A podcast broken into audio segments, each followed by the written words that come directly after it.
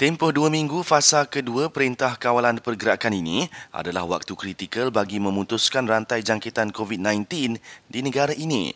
Ketua Pengarah Kesihatan Datuk Dr. Nur Hisham Abdullah berkata, ketika ini antara kluster yang paling dibimbangi adalah mereka yang pulang dari luar negara.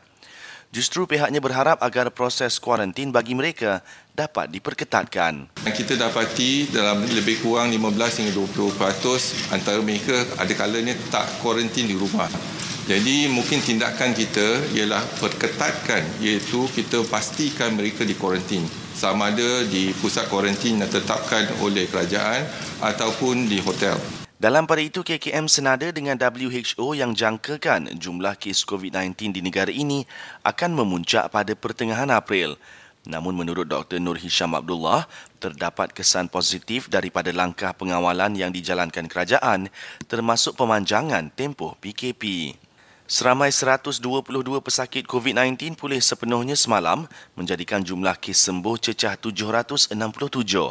Jumlah kes keseluruhan naik kepada 3,116 orang dengan pertambahan 208 kes baru. Kerajaan akan salurkan bantuan berjumlah 21 juta ringgit kepada semua pusat tahfiz, pondok, sekolah agama rakyat dan swasta yang berdaftar di seluruh negara. Menteri DJPM Datuk Seri Dr. Zulkifli Muhammad Al-Bakri berkata, ia bagi meringankan beban institusi pendidikan Islam termasuklah guru dan pihak pengurusan yang terjejas akibat COVID-19. Di Terengganu, daerah paling patuh pada Perintah Kawalan Pergerakan adalah Hulu Terengganu. Polis berkata ini selepas tiada sebarang tangkapan dibuat sejak perintah itu dikuatkuasakan 18 Mac lalu. Dalam perkembangan lain, Perdana Menteri setuju melantik Presiden PAS Datuk Seri Abdul Hadi Awang sebagai Duta Khas Perdana Menteri ke Timur Tengah. Untuk rekod, ahli Parlimen Marang tersebut merupakan bekas naik Presiden Kesatuan Ulama Muslimin sedunia.